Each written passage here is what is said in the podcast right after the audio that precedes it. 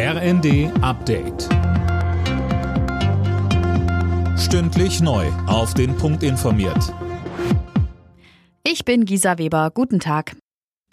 Es gibt Hinweise, dass die Gaspreise erst einmal nicht weiter steigen werden.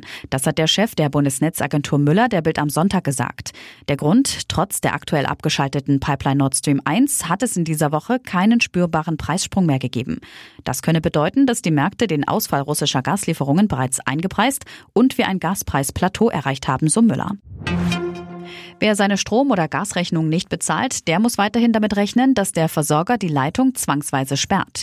Ein Aussetzen dieser Vorgehensweise durch ein sogenanntes Moratorium lehnt Justizminister Buschmann ab. Mit welcher Begründung, Holger Dirk? Also der FDP-Politiker sagte den Funke-Zeitungen, eine Regelung für eine solche Maßnahme sei kompliziert, weil diejenigen, die wirklich nicht zahlen könnten, von denen unterschieden werden müssten, die zwar könnten, aber nicht wollten. Da sei Streit und eine Flut von Gerichtsverfahren vorprogrammiert.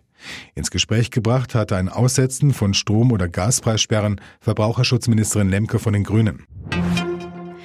Nach dem Absturz einer ukrainischen Frachtmaschine über Griechenland wird die Unglücksstelle heute zunächst mit Drohnen untersucht.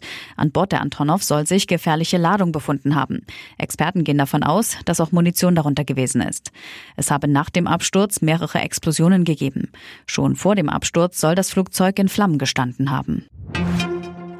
Kommende Dienstag läuft die erste Frist für den Führerscheinumtausch ab. Dann müssen die Geburtsjahrgänge von 1953 bis 1958 zu einem EU-Kartenführerschein gewechselt haben. Die Frist war wegen der Corona-Pandemie schon einmal verlängert worden. Wer weiterhin einen alten grauen Lappen hat, der kann mit einem Verwarngeld von 10 Euro zur Kasse gebeten werden.